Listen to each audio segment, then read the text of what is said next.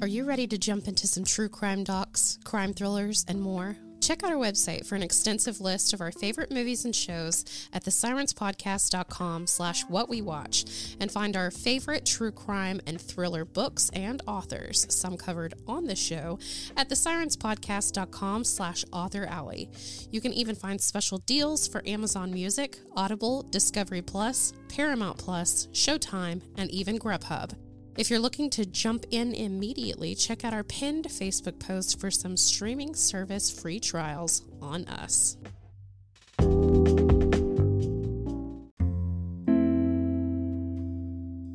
Welcome to 20 Minute Missing and Murdered, where we share a true crime in under 20 minutes. In these segments, we will be sharing information on missing people and cold cases from all over the Oklahoma area. This podcast contains explicit content, so listener discretion is advised. The opinions expressed on this podcast are solely the views of the hosts and do not reflect the views of affiliates, associates, or sponsors of this podcast. And now, here's your guest host from Oklahoma Cold Cases.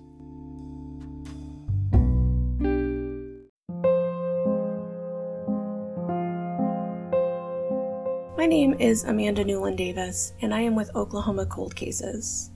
Oklahoma Cold Cases is a platform that exists largely on Facebook to share the stories of the missing and murdered persons in Oklahoma to get their stories out to the people that have been largely forgotten about by the media at large.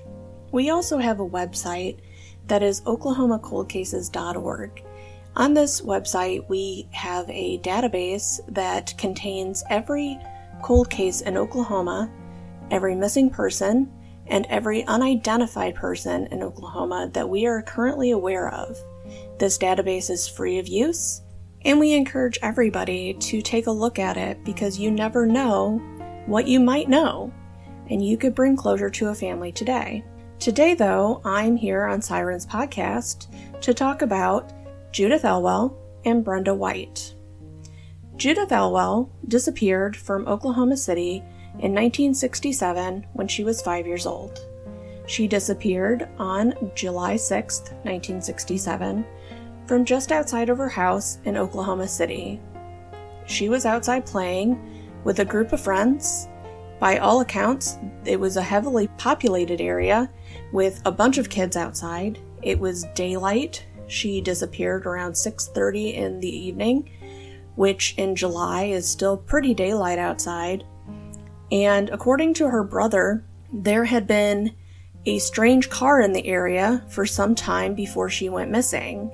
This car is reported to have been a dark green or black sedan, and he saw it for several days before she went missing, and he saw it again on the day that she did go missing. He went and got his dad, but by the time that they returned outside, the car was gone and so was Judith. The only thing that was ever found of Judith was a blue shoe that she was reported to have been wearing the day that she went missing, and the shoe was found in a field behind her house. The police would conduct an exhaustive search for the three days after she had gone missing. They used helicopters, dogs, volunteers, and they found nothing. And really, by and large, they had no suspects. And then, two months later, another girl would go missing from the area. Her name was Brenda White, and she was six years old, and she would go missing on August 3rd, 1967. She would go missing from outside a grocery store in nearby Midwest City. She was also last seen in daylight hours but she was last seen at about 3:30 p.m. Still very much daylight though. And the last thing that we see of her was a discarded bicycle that she had been seen riding. Although with Brenda, there were a lot of suspects pretty quickly. And unfortunately, and you have to feel really bad for him, but Judith Elwell's dad, he even participated in the search for poor little Brenda White. You can only imagine what James Elwell was feeling and going through helping out the White family when his daughter was still missing months later. In November of 1967, Brenda White's remains would be found about 11 miles from her house. They would be found loosely buried in a field next to an abandoned house. She would be identified by a dress that was found in the shallow grave, and the dress was a homemade dress that her mother had apparently made. To this day, Judith Elwell has not been found, and Brenda White's killer hasn't been identified. But I put these two together in this episode for one real reason. From the onset, these two girls have been linked together. Police have always believed that the same person took them. And they even believed that in Texas, another boy possibly have been taken and killed by the same person. But they had no evidence that any of this was true. In 2007, a Lawton private detective would give an interview to a local media source saying that he thinks that he knows who took Judith and killed Brenda White. He didn't give a name in this interview, but he did say that he thinks it was a suspect that they had all along, and that suspect was a troubled teen who lived at the time in nearby Harrah. Was it him?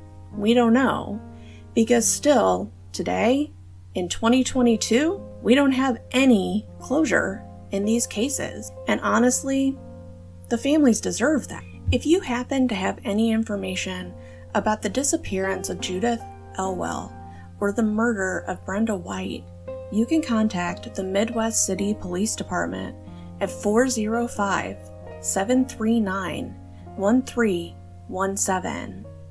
My name is Amanda Newland Davis, and I am from Oklahoma Cold Cases. I would also like to take a minute to let you know about our podcast, which is called The Throwaways.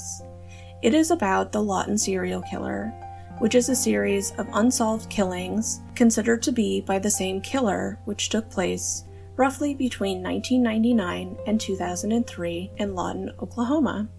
You can find it wherever you get your podcasts.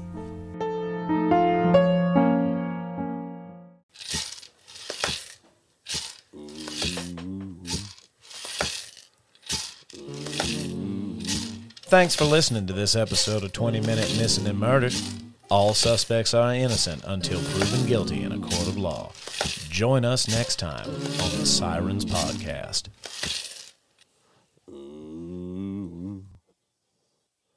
Do we have an outro?